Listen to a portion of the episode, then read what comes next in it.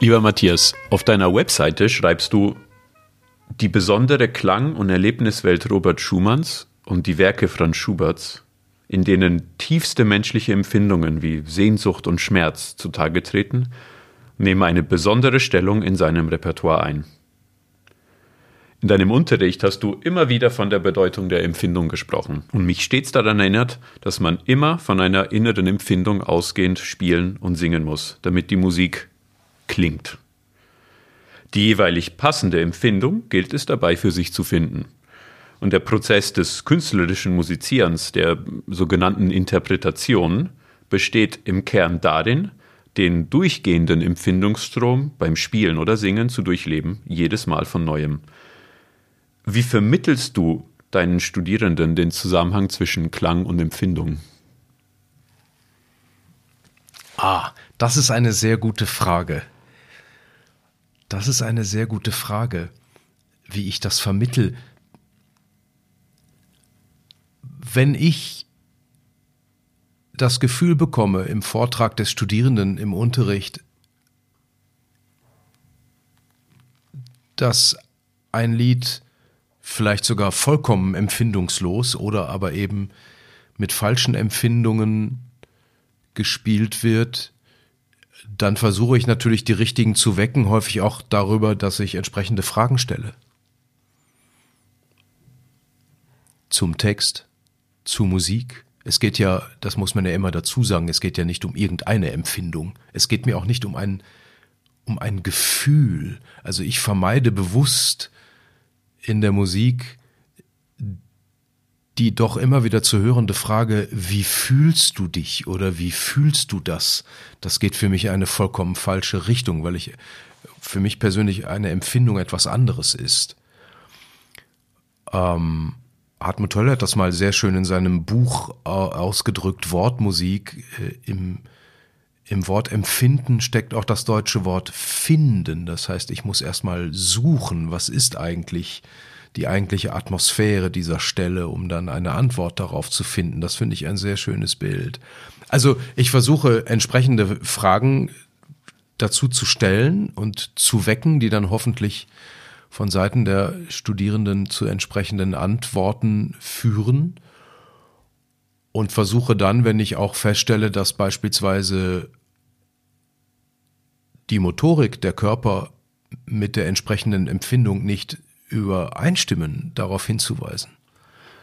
Um nochmal danach zu haken, wir hatten ja auch im ersten Teil viel über Motorik auch gesprochen. Was meinst du genau mit Motorik? Also redest du jetzt vom Teil, der sozusagen die, die, die Tasten berührt, also Finger, Hand, Arm vielleicht, daran denken wir, als wenn wir an Klavier denken, erstmal an das.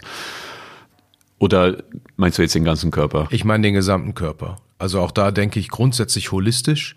Natürlich muss man manchmal einzelne äh, Körperteile, einzelne Gliedmaßen äh, thematisieren. Das ist ja klar. Wenn ich merke, da ist irgendwas mit dem fünften Finger nicht in Ordnung, äh, dann nimm lieber den vierten und so weiter. Diese Thematiken kennen wir alle. Aber im Gesamtbild denke ich immer an den gesamten Körper.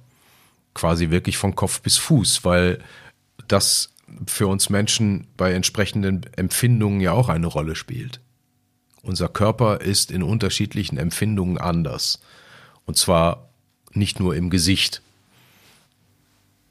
Und diesen, quasi diesen Zugang für, für dich und auch für den Studierenden zu finden. Also dieses Lied verlangt jetzt für mich persönlich diese Empfindung, damit es so und so klingt. Ist das ein, ein bisschen der Weg, den du verfolgst, wenn ich das richtig verstehe? Ich denke, das könnte man so sagen, absolut. Der große Dietrich Fischer-Dieskau hat einmal gesagt, das Schwierigste eigentlich nicht nur im Lied, überhaupt im, im Musizieren, aber im Lied natürlich ganz besonders ist, den wahren Ausdruck zu finden. Das finde ich einen sehr schönen Satz. Wahr im Sinne von wahrhaftig? Ja. Natürlich auch mit einer persönlichen Empfindung, aber wir alle kennen das ja häufig.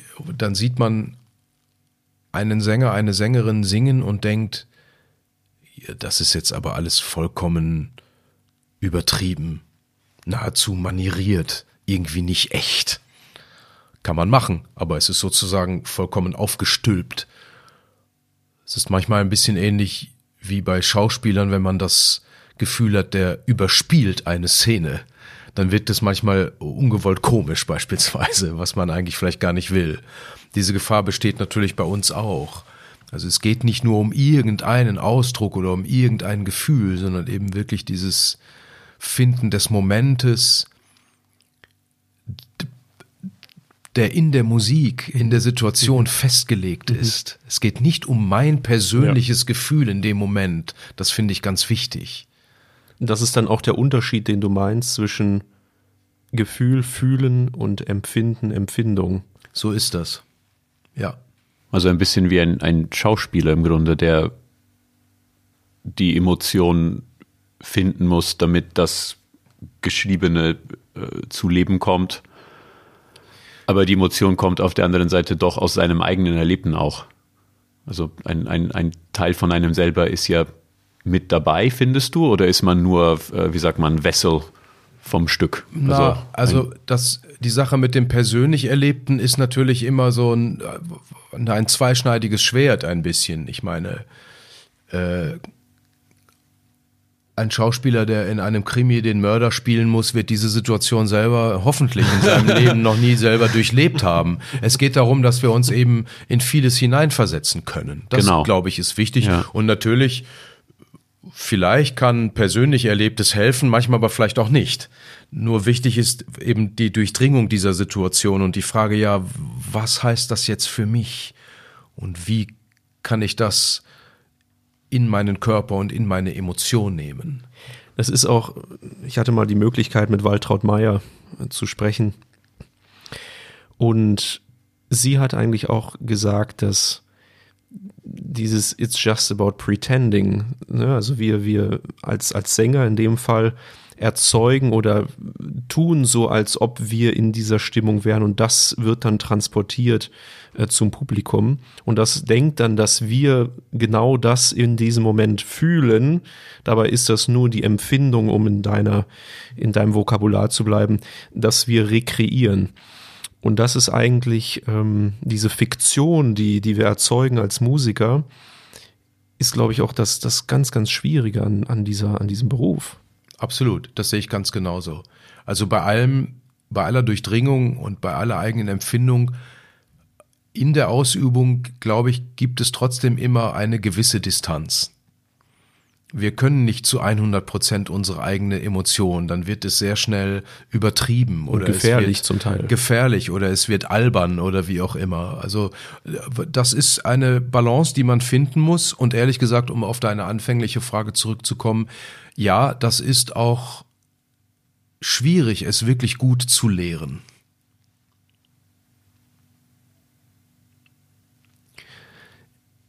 Weil natürlich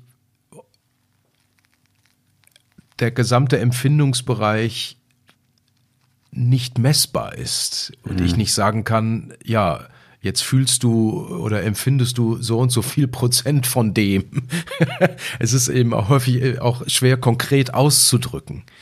Ich äh, merke häufig, ähm, was dann helfen kann, ist tatsächlich klassisches Vormachen. Mhm. Also ich gehe in manchen Situationen dann selber ans Klavier und zeige sozusagen durch durch meinen Körper, durch meinen Gesichtsausdruck, dass ich sozusagen auf einmal in eine andere Welt komme, so will ich es mal formulieren. Und wenn die Studierenden das beobachten, merke ich immer, dass, die, dass ihnen diese Veränderung im Beobachten bewusst wird. Also sie merken, ah ja, sie sind jetzt auf einmal ganz anders. Und das finde ich eigentlich schön. Deswegen, da arbeite ich dann doch auch immer wieder mal mit dem klassischen Zeigen und mhm. Schau mal. Oder eben, wie du es vorher gesagt hast, indem du ihnen sagst, was es eben nicht ist. Genau. Also das ist ja ne, durch, durchs Ausschlussprinzip dann zu sagen, wenn man über die Grenze geht oder, oder sehr, sehr weit davon entfernt ist, äh, dann in diesem, in diesem Radius, in diesem Bereich zu spielen. Ja. Finde ich sehr interessant, diesen, äh, diese Debatte auch jetzt für, für Außenstehende, für Nichtmusiker von Gefühl und Handwerk. Also diese nicht Debatte, diese, den Zusammenhang, aber auch das, die Notwendigkeit, diese zwei Sachen zu, zu separieren, Empfindung und Handwerk. Ich habe den Eindruck, wenn ich mit, mit äh, Nichtmusikern rede, sie denken ja oft, wenn man spielt, geht man eben da, da komplett in eine Gefühlswelt auf und ist immer glücklich und selig. Was eben, wie er auch so, so sehr gut erklärt habe, ja nicht so, nicht so sein kann. Sonst ist man immer nur am Verismus.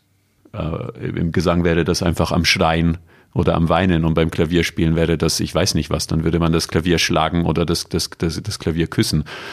Ähm, das wäre ja schrecklich. ja, genau. Das finde ich aber auch als, als, als Musiker das, das Spannende an dieser ganzen, nennen wir es mal Konstruktion Musik. Es hat was zutiefst Menschliches, aber auch was sehr Künstliches, Kunstvolles. Also es sind so viele Ebenen, e Ebenen drin und im Kunstlied halt noch mehr. Wie wir auch vorher gesagt haben, es ist die Sprache mit einer musikalischen Linie zusammen, noch der andere Musikpart und dann kommt das zusammen. Inwieweit spielt für dich als, als selber Ausübender die Atmung eine Rolle, die ja sozusagen sowohl etwas bewusst Steuerbares ist, was man auch, auch trainieren kann, auch für den Gesang sehr wichtig, die Atmung und natürlich die Atemmuskulatur, aber auch ein, ein unbewusster Vorgang ist, der auch sehr wieder mit unseren Empfindungen verknüpft ist. Ja, der Atem, die Atmung spielt für mich eine ganz entscheidende Rolle. Wir hatten es vorhin schon mal ein bisschen äh, thematisiert, dass häufig im pianistischen Bereich oftmals sehr, ich sag mal, kleinmotorisch oder kleinkörperlich gedacht wird. Also man thematisiert Vorgänge, die vielleicht die Finger und die Hand betreffen, vielleicht noch den Arm und vieles andere wird häufig komplett außer Acht gelassen. Auch da glaube ich, dass das nicht geht. Ja. Wir haben einen ganzen zusammenhängenden Körper. Und natürlich, das, was letzten Endes beim Klavierspiel die Taste berührt, ist im Allgemeinen, im klassischen Musikbereich, immer nur die Fingerkuppe. Wir wissen, in der neuen Musik gibt's Ausnahmen, da brauche ich auch manchmal die Faust oder den Ellenbogen oder wie, aber das sind Ausnahmen, also die Fingerkuppe. Aber es kann ja nicht nur darum gehen, ständig zu thematisieren, was die Fingerkuppe macht, sondern es geht ja um ein größeres Bild.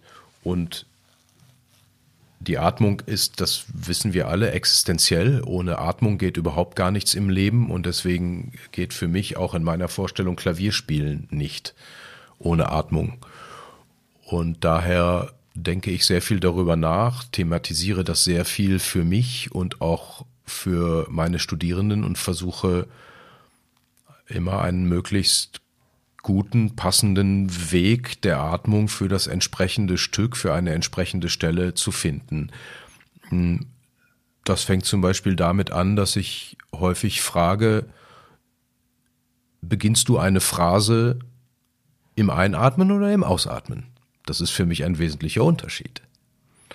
Ich persönlich denke zum Beispiel, das ist jetzt ein bisschen was für Kenner, aber den Anfang der Dichterliebe von Schumann, das kleine Klaviervorspiel von dem wunderschönen Monat Mai, ist für mich etwas, eine Phrase, die ich in einer Einatmung beginne. Das heißt, es ist eigentlich schon da. Ich nehme sozusagen die ersten Töne dieser Phrase zu mir in den Einatmen, Einatmen und dann das Ganze umzukippen in die Ausatmung und dadurch öffnet sich dann ein ganz bestimmter Raum. Ich finde diese Sachen oder darüber nachzudenken nicht nur spannend, sondern absolut notwendig. Das heißt, jetzt auch für, für dich persönlich als, als Pianist, diese Atmung ist etwas, was du wirklich auch an das Stück sozusagen anpasst? Oder ist es auch Teil einfach des guten Klaviertons oder eines, schönes Klavier, eines schönen Klaviertones? Und gibt es überhaupt sowas für dich? Beides. Es ist Teil für mich eines guten Klaviertones sozusagen den persönlichen Atem in das Instrument zu bringen, den wir ja eigentlich zur Tonerzeugung erstmal nicht brauchen, im Gegensatz zum Sänger oder eines, eines Bläsers. Ich brauche meinen Atem nicht, damit der Ton klingt. Und dennoch bin ich jemand, der immer spüren kann bei Pianistinnen und Pianisten, ob sie ihren Atem sozusagen in den Klavierton hineinbekommen oder nicht. Und natürlich, das ist der, der andere Part deiner Frage, ähm, passe ich den Atem auch einem Stück oder einer bestimmten Phrase an. Ich halte das für zwingend notwendig, wie ich das eben gesagt habe, am Beispiel äh, Beginn der Dichterliebe. Ich finde diesen Aspekt aus der Sicht des Sängers unglaublich wichtig, wenn ich mit Pianisten zusammen singe, die nicht atmen, die letzten Endes ganz mechanisch einfach die Töne spielen und hin und her schieben, die Tasten hin und her schieben, dann habe ich wirklich das Gefühl, blockiert zu werden in meinem eigenen Atem. Nicht absolut gesehen, äh, denn mit der Zeit beherrscht man sein Instrument und macht sich unabhängiger von externen Faktoren. Aber es ist etwas anderes, mit einem Pianisten zu spielen, mit dem man gemeinsam atmet. Das ist es ganz bestimmt. Das denke ich auch.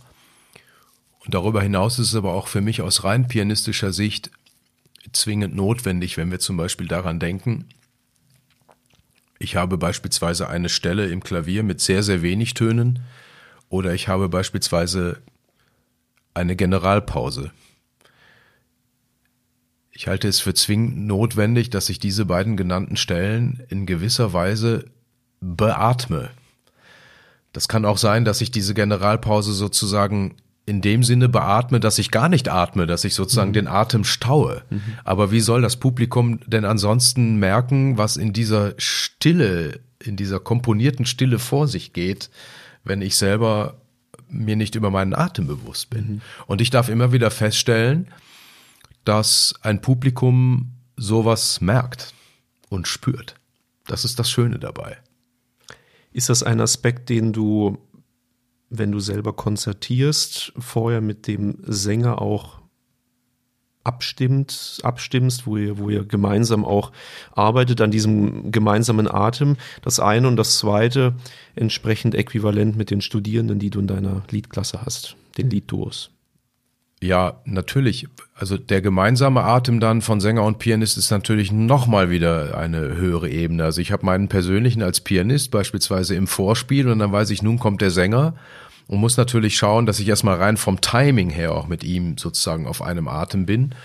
Und was ich dann auch sehr liedspezifisch und sängerspezifisch empfinde, ist, dass ich als Liedpianist sozusagen die Energien, die Atemenergien, vielleicht auch die Atemhöhepunkte innerhalb einer Phrase auch miterleben muss, damit es wirklich zu einer Einheit kommt. Und das finde ich ist häufig mit die größte Herausforderung im Zusammenspiel.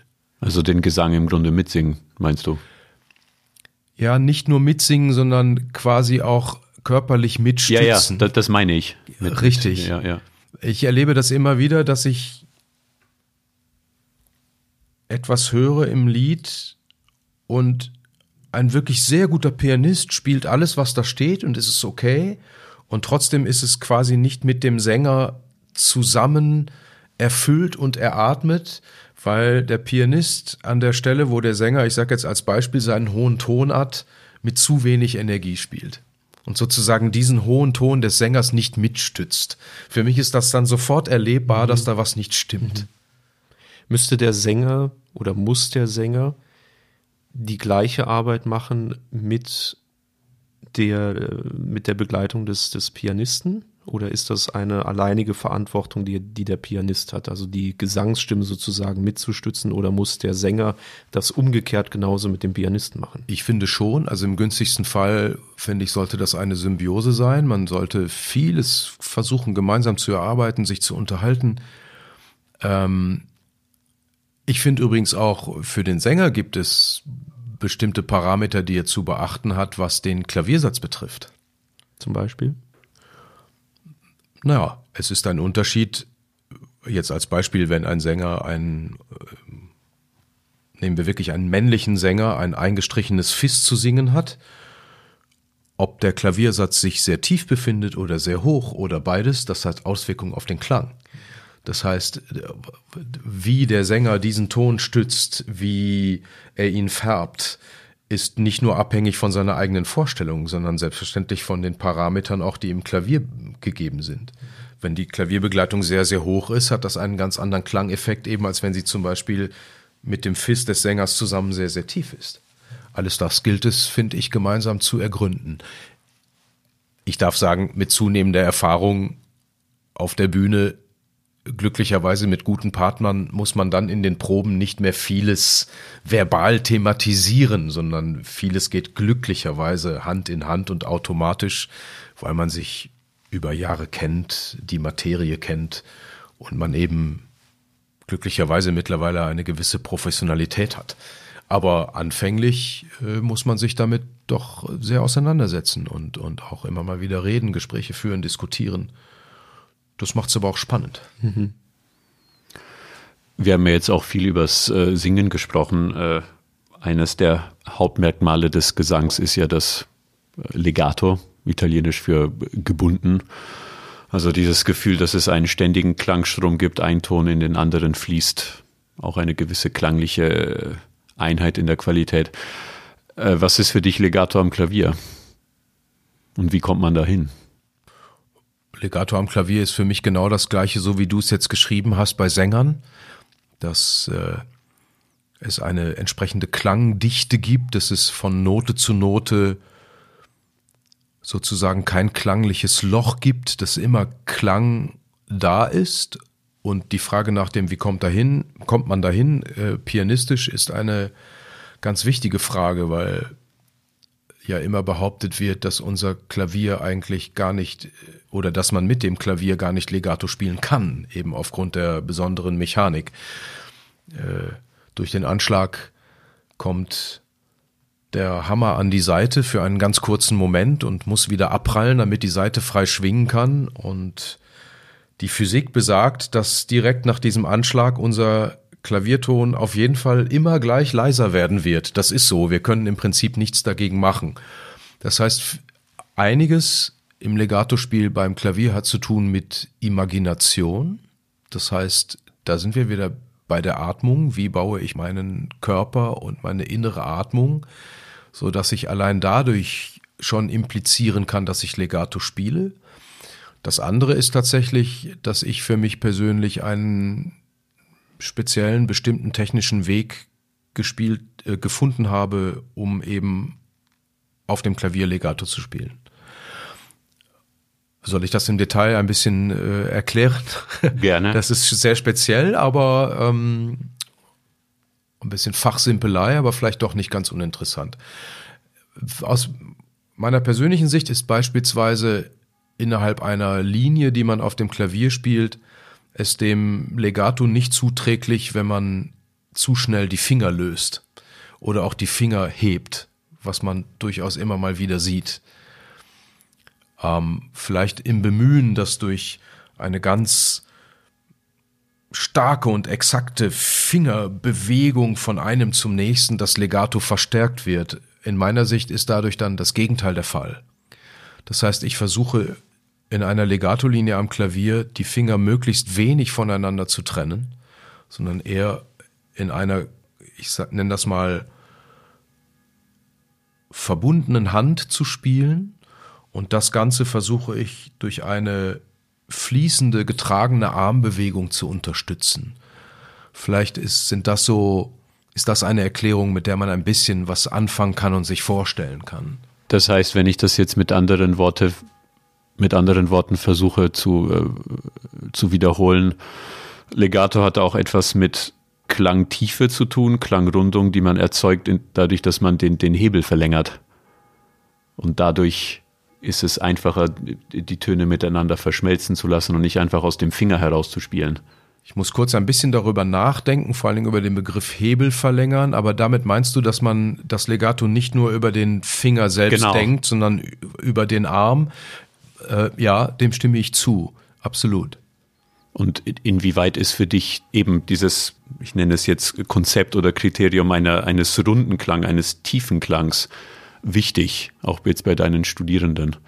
Und wie kann die Atmung da auch wieder helfen, den Körper mehr ins Spiel zu bringen? Rund finde ich immer sehr wichtig, rund und voll, weil es sozusagen für mich ein klangliches Ideal darstellt, wenn nicht gerade vielleicht auch in neuerer Musik etwas komplett anderes klar. verlangt ist, das ist klar. Ja. Auch da muss man manchmal mit anderen Klängen arbeiten, die vielleicht spitzer sind oder härter oder metallischer, aber ich sage jetzt mal so im klassischen romantischen Bereich ist ein runder, voller Klang für mich persönlich wichtig. Mit tief bin ich häufig ein bisschen vorsichtig, weil es äh, gewisse äh, pianistische Techniken gibt, die immer sehr damit arbeiten, mit sehr, sehr viel Gewicht mhm. in die Tiefe der Taste zu kommen. Und dann ähm, entsteht ein tiefer Klang Richtung Fußboden der sich nicht nach oben in den Raum öffnet. Und äh, da habe ich persönlich immer sehr viel dagegen.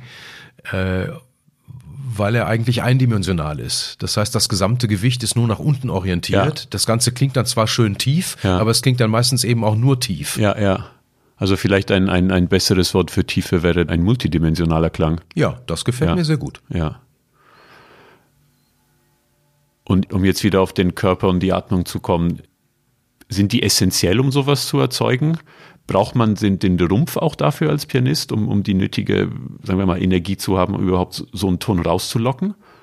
Oder das ist das auch eine individuelle Sache? Wie siehst du das? Für mich ist das immer alles miteinander verbunden. Ich kann mir Klänge, pianistische Klänge, nicht losgelöst von meinem Rumpf vorstellen.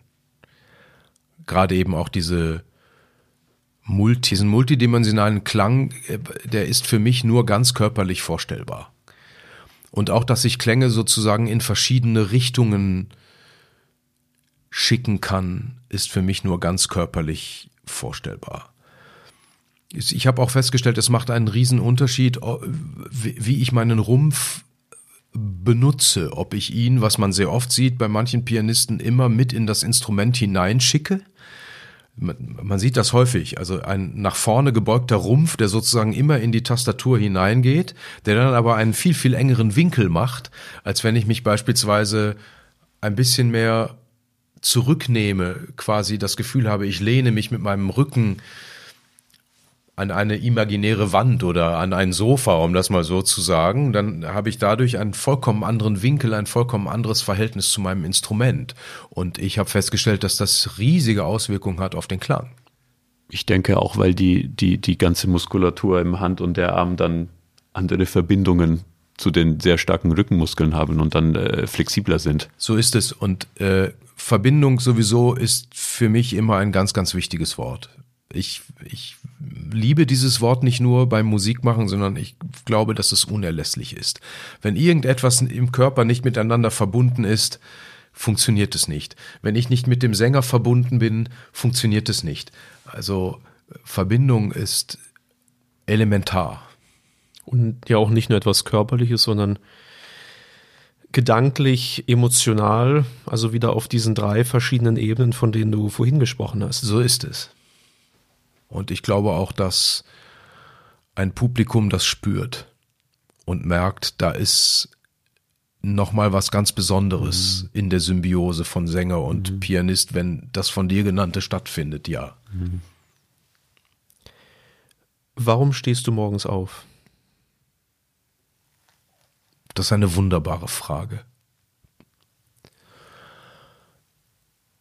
Weil ich das Leben liebe, weil ich meine Frau liebe, weil ich die Musik liebe.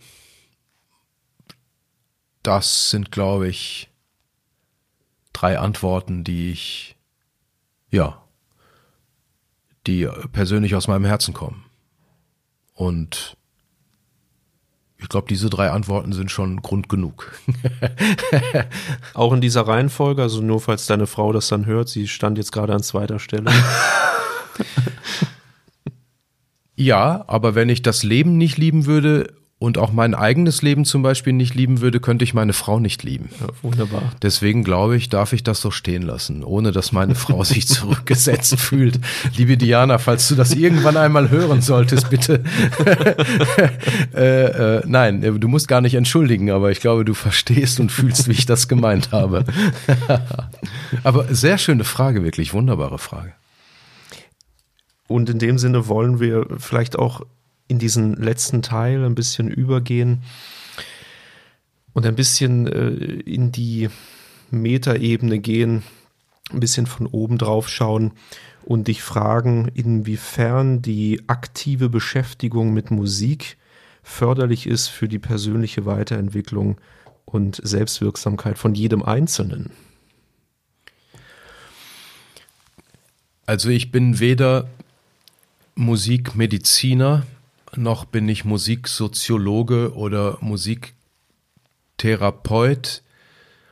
Das heißt, ich kann nicht mit wissenschaftlichen Zahlen oder Studien dienen. Also ich kann die Frage überhaupt gar nicht und will sie auch gar nicht wissenschaftlich beantworten. Ich bin mir aber sehr sicher, es wird bestimmt Studien zu diesem Thema geben, die auch belegen, dass natürlich aktives Musizieren Auswirkungen auf unsere Persönlichkeit, auf unsere Außenwirkung, auf unsere Selbstwirksamkeit und so weiter hat. Da bin ich mir sehr sicher. Für mich persönlich, und das sagte ich ja vorhin auch schon auf deine schöne Frage, spielt die Musik in meinem Leben eine absolut existenzielle Rolle. Von Kindesbeinen an, das wurde ja schon besprochen.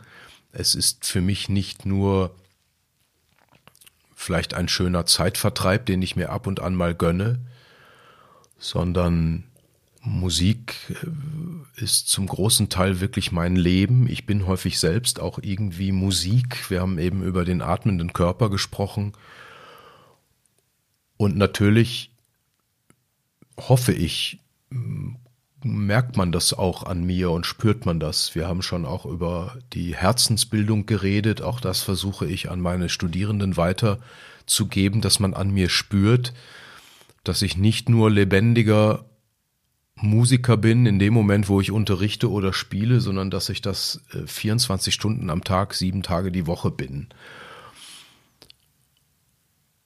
Ja, ich weiß nicht, ob das wirklich jetzt eine treffende Antwort auf die Frage ist, aber das ist so mein, mein, mein Gedanke dazu.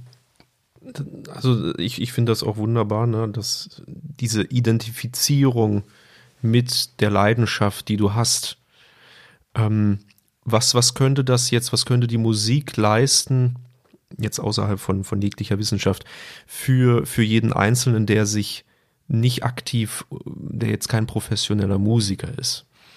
Also was, was hat die Musik letztendlich für, für einen Auftrag auch, dass jeder Einzelne vielleicht Musik auch spürt, diese, diese Empfindung hat, diese Körperlichkeit des Musizierens ähm, in der Schule, im ganzen Leben letztendlich auch für, für ältere Leute. Ich denke, man kann sich wenn man gelernt hat, ein Instrument oder eben seine Stimme zumindest bis zu einem gewissen Grade zu beherrschen, also wir haben ja darüber gesprochen, einige Fähigkeiten sind natürlich nötig, aber, aber selbst einfache Klänge können uns sofort im Moment in eine vollkommen andere Welt bringen. Das ist doch was Wunderbares. Wir alle sind umgeben von auch momentan wieder viel Not, viel Leid, vielen Fragen, viel Unsicherheit. Das spüre ich auch manchmal äh, bei den Studierenden natürlich, wie viel Unsicherheit da herrscht. Was soll alles werden auf der Welt? Was wird mit mir persönlich?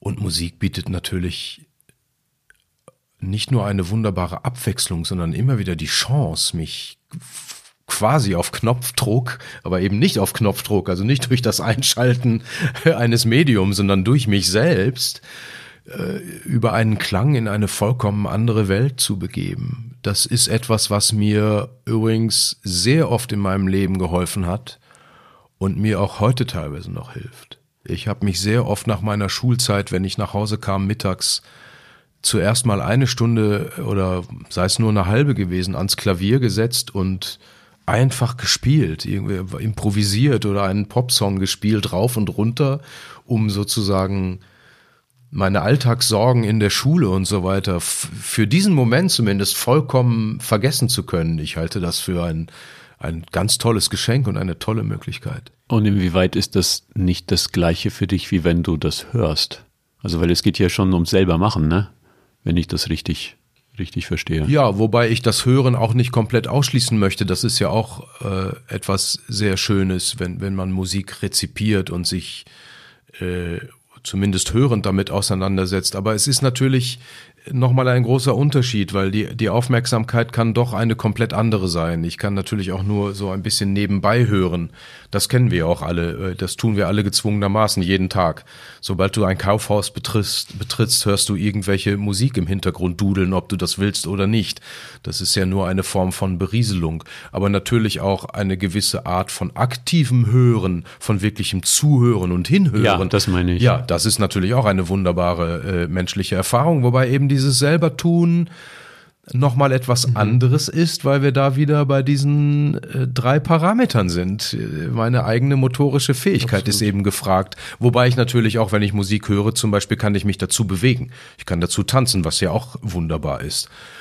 Äh, deswegen, ich bin froh und dankbar, wenn Menschen sich überhaupt noch mit Musik und gerade auch mit klassischer Musik beschäftigen, ob sie es nun wirklich selber tun, vielleicht auch in Laienensembles, in Gruppen, was ja auch nochmal wieder eine andere Dynamik hat, wenn ich das dann zusammentue. Das ist etwas, was ich manchmal auch ein bisschen vermisse sogar, äh, wenn ich Solo spiele sowieso, weil dann bin ich komplett allein.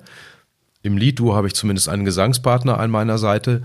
Aber was es für einen großen Moment darstellen kann, wenn man beispielsweise mit 40, 60, 80 singenden Menschen äh, ein Oratorium aufführt. Mhm. Es ist äh, ein, ein großer Moment. Wunderbar. Als Künstler haben wir eine ganz bestimmte Art und Weise, wie wir an Dinge herangehen. Oftmals getrieben durch Leidenschaft und auch Besessenheit zum Teil, ja, Passion und Obsession. Und daraus entsteht sozusagen ein, eine ganz kreative Kraft, die uns ins Tun bringt. Eine Kraft, die, die nicht unbedingt getrieben ist zuerst vom Kopf und von der Rationalität. Und das ist ein bisschen dieser Ansatz von, nennen wir es Artistic Thinking. Und die Frage, die dahinter steckt, ist, was können Nicht-Künstler von Künstlern lernen, weil wir sprechen ja oft darüber, ähm, was können wir, es gibt diesen Bereich des Design Thinking zum Beispiel, da hat man sich also äh, angeschaut, wie Designer an den im Designprozess wirken und hat daraus einen, einen Prozess erschaffen. Einen sechsstufigen Prozess in der Regel, wo man also erst Empathie aufbaut für sich selbst, für den Nutzer, den es betrifft. Dann spricht man mit dem Nutzer darüber, versucht dessen Bedürfnisse und Pain Points herauszufinden, die der Umsetzung dieses Bedürfnisses im Wege stehen. Und dann erarbeitet man daraus dann Ideen für die Umsetzung, entwickelt einen Prototypen und lässt den dann vom Nutzer testen. Das ist so ein bisschen die Idee vom, vom Design Thinking. Und die Frage beim Artistic Thinking, das ist aber noch ein ganz neuer und Nischenbereich, der sich jetzt entwickelt, ist, wie können wir letzten Endes, sei es ein Prozess, oder auch zumindest einen Aspekt des künstlerischen Tuns übertragen auf nicht künstlerische Bereiche und was können Nicht-Künstler von Künstlern lernen. Das ist so ein bisschen die Idee hinter Artistic Thinking. Also, wir haben schon drüber gesprochen. Ein System zum Erlernen von Musik äh, brauchen wir ja auch. Das ist ja so. Wir können nicht nur mit Leidenschaft kommen. Inwieweit das kompatibel ist, direkt in andere Bereiche, wage ich wirklich nicht zu beantworten. Das ich, ich weiß es nicht. Aber ich glaube, es könnte spannend sein, wenn ich für mich auch mal weiter darüber nachdenke. Inwieweit es auch für andere Bereiche überhaupt möglich ist, Leidenschaft irgendwie zu steuern. Oder zu entwickeln vielleicht erstmal. Ja, aber das ist, da muss ich sagen, so mit dem, wie man es heute häufig so hört, da bin ich raus. Ich weiß nicht, wie man Leidenschaften entwickelt. Ich, also ich will nicht so einfach nur plakativ antworten, entweder du hast sie oder du hast sie nicht. Das ist wahrscheinlich viel zu einfach. Aber ähm, wenn sie für irgendwas da ist und ich spüre das, dann mhm. finde ich, kann ich auch tun und ja, machen. Feuer. Dann mhm. habe ich auch die, eine gewisse Verpflichtung. Dann ist dieses Feuer da. Mhm. Das ist eben so ein bisschen diese, diese, diese schönen, äh, diese schöne Frage vorhin, warum stehst du mhm. morgens auf? Ich habe jeden Morgen sozusagen diese Leidenschaft für die Musik. Die ist einfach da. Ich bin, ich, ich, ich, ich bin das. Nicolas Harnoncourt hat mal gesagt, Musik ist für uns Musiker nicht, nicht nur irgendein Beiwerk, sondern das ist die Nabelschnur, die uns am Leben hält. Mhm. Das finde ich wunderbar. So, jetzt nochmal auf diese Frage zu kommen. Ja, wie kann ich das für Menschen in anderen Bereichen erzeugen? Ehrlich gesagt, ich weiß es nicht. Und ich weiß aber auch nicht, das kannst du vielleicht viel besser beantworten, weil du ja auch äh, äh, Jurist bist was man sich vielleicht von diesen Bereichen auch wünschen würde von, von der Kunst. Das würde mich zum Beispiel interessieren. Also ich kann ja darauf versuchen zu antworten. Was, was ich feststelle im juristischen Bereich, jetzt insbesondere, die, die sehr starke Orientierung an, an Schemata. Ja, also man, man hat das Gesetz, man guckt sich an den Sachverhalt und man versucht das übereinander zu legen und daraus eine Schlussfolgerung zu ziehen. Ne? Also entweder passt das oder es passt nicht. Das ist das eine. Und das zweite ist oftmals diese Aussage, die ich im Übrigen aber auch schon gehört habe von, von Versicherungsstudenten. Ich bin nicht kreativ. Also diese, diese grundsätzliche Überzeugung, weil ich etwas nicht Kreatives tue, bin ich nicht kreativ. Und habe dann aber festgestellt, interessanterweise, ähm, mit diesen Versicherungsstudierenden, das war im Rahmen von, von einem Design Thinking Kurs, dass das nachher die kreativsten von allen waren. Die kamen auf Ideen, von denen hätten sie selber nicht gedacht, dass sie die entwickeln können. Und die, die Frage, die ich mir gestellt habe, ist, müssen wir nicht ein bisschen dafür sorgen, Rahmenbedingungen zu schaffen, in denen jeder die Möglichkeit hat, aus seinen gewohnten Denkmustern auch auszubrechen, indem man ihnen die Möglichkeit gibt, da rauszukommen und ob nicht, wenn wir wieder den Bogen schlagen wollen äh, zur, zur Kunst, zur Musik, ob das nicht letzten Endes ein, ein, ein Trigger sein kann dafür.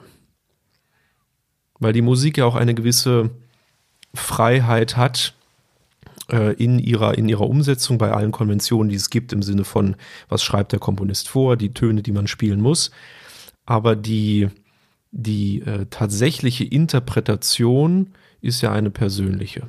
Und ob aus dieser Kraft, die ja der Musiker schöpft, und aus diesem Arsenal, was er an, an Möglichkeiten hat, ob er da nicht äh, auch andere Bereiche inspirieren kann.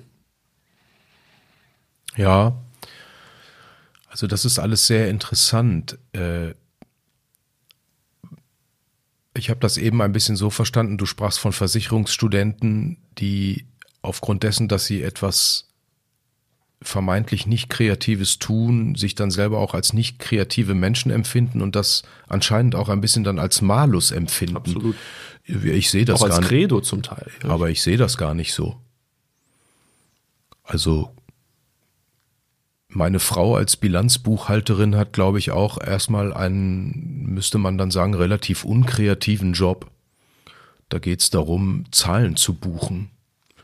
Das empfinde ich aber überhaupt gar nicht als Malus. Und auf der anderen Seite habe ich mich selber als Musiker nie als kreativen Menschen betrachtet. Also mir ist dieser Begriff tatsächlich persönlich einfach nicht so wichtig. Ich laufe nicht durch die Gegend und denke, ach, was bin ich für ein unglaublich kreativer Mensch. Und ihr seid alle so unkreativ, weil ihr Versicherungswesen studiert. Also gar nicht. Das ist, das ist, ihr spürt, das ist nicht so mein Denken. Mhm. Äh, ähm, und ehrlich gesagt, als Leadpianist ist man nun auch nicht so kreativ. Du hast zwar gesagt, klar, man hat eine, eine Form von eigener Interpretation, aber vieles ist natürlich doch, äh, geschieht aufgrund einer Vorlage und dann, dazu macht man sich dann Gedanken. Ähm, oder entwickelt dazu eine Leidenschaft. Ähm, ich tatsächlich, ihr spürt das auch. Es ist schwer für mich wirklich sehr zielgerichtet darauf zu antworten, aber ich kann es auch für mich persönlich als sehr spannend empfinden, mal weiterhin darüber nachzudenken. Das ist auch Wie? für uns, wir sind da noch voll, voll im Prozess, glaube ich, jeder, jeder für sich. Was du gerade sagtest, du sprachst über Kreativität, es ist ja auch interessant zu sehen, dass man künstlerische Berufe automatisch mit Kreativität in Verbindung bringt. Ja. Wie, wie kommt das? Was, was heißt eigentlich Kreativität für dich? Wenn wir schon darüber sprechen. Ja, eben. Äh, das ist eben die große Frage, weil ich ja eben schon sagte, für mich ist dieser Begriff des Kreativseins überhaupt nie wichtig gewesen. Ich es war in dem Sinne nicht für mich wichtig, dass ich sage, ich definiere mich als Mensch darüber, dass ich kreativ bin im Sinne von, ich schaffe aber jeden Tag irgendwas Neues. Das tue ich ja auch gar nicht. Deswegen ist dieser Begriff für mich nicht so wichtig. Ich bin Musiker, das heißt, ich brauche jeden Tag für mich Klänge in irgendeiner Form. Das ist das Entscheidende. Ob die kreativ sind, ist für mich gar kein Kriterium. Vielleicht kann mit kreativ auch in Anführungszeichen bloß gemeint sein, dass man von, von der Denkweise her sozusagen kreativ ist. Also nicht immer wieder das Gleiche denkt, sondern seine Ideen jetzt auch im Falle von Musik oder seine Spielweise hinterfragt und da für sich selber auf neue Gedanken kommt. Vielleicht meinst du auch das. Das ist ja auch eine Ja. Form von Kreativität. Ja, und das ist natürlich auch eine schöne und auch eine notwendige Form von Kreativität. Also ich glaube, das ist auch wichtig, damit wir nach wie vor irgendwie, wie soll ich das nennen, gesellschaftskompatibel bleiben. Und natürlich auch über seinen eigenen, bei mir jetzt, den Musikertellerrand hinauszuschauen und äh, mich, und sei es nur privat, aber auszutauschen eben mit Menschen, die überhaupt gar nichts mit Musik zu tun haben, sondern etwas völlig anderes betreiben, das ha- halte ich schon für sehr wichtig. Nur ich habe dafür keine besonderen Modelle, ehrlich gesagt, entwickelt, wie ich meine Erfahrungen in der Musik, ich sag jetzt mal in geordneter Form, in andere Berufsbereiche weitergeben könnte. Ich habe aber festgestellt, auch wenn ich mich manchmal mit anderen Fachbereichen beschäftige, man ist ja dann häufig wieder am fasziniertesten, am, ja, am fasziniertesten von etwas, wovon man selber vielleicht gar keine Ahnung hat, wenn eben die Person, die darüber spricht oder das darstellt, eben diese Leidenschaft mitbringt. Und dann ist man auf einmal Feuer und Flamme, obwohl man vielleicht sogar fachlich nur die Hälfte versteht, wenn man denkt, was, Moment, also keine Ahnung, nehmen wir vielleicht irgendwas Kompliziertes in der Physik oder so. Ich verstehe davon nichts, wirklich gar nichts. Aber wenn der oder die Vortragende das mit einer entsprechenden Leidenschaft und einem Feuer herüberbringt, dann ist man natürlich selber wieder angetan. Das finde ich schon etwas ganz Tolles im Leben, was wir haben und ich denke, was wir auch immer wieder äh, nutzen sollten. Was eben, um mal dieses Wort zu benutzen, was eben abturnt, ist äh, irgendwie Langeweile und Blässe und äh, wenig zu sagen haben. Das halte ich immer für sehr tödlich. Und äh, aber da auch vielleicht, wenn ich das sagen darf, warum sollte jemand in der Juristerei, wenn ich das jetzt mal so sagen darf, oder jemand aus dem Versicherungswesen das, wofür er lebt und kämpft und arbeitet, nicht auch mit Leidenschaft rüberbringen? Absolut. Das finde ich äh, ganz wunderbar und das ist ja auch eine Form von Kreativität. Genau. Ja auch die kreative Einstellung, die man zu den Sachen hat. Die Liebe für das Leben und die Leidenschaft für die Musik sind deine persönlichen Treibstoffe. Ganz lieben Dank, Matthias, für dieses Interview. So unglaublich spannend, äh, dir zuzuhören. Und wir freuen uns sehr, dass du bei uns im Podcast warst. Ich danke auch sehr herzlich und äh, darf euch beglückwünschen zu diesem wunderbaren Format und es war für mich eine große Freude, dass ich daran teilnehmen durfte. Für uns auch. Danke sehr. Vielen Dank. Herzlichen Dank. Sehr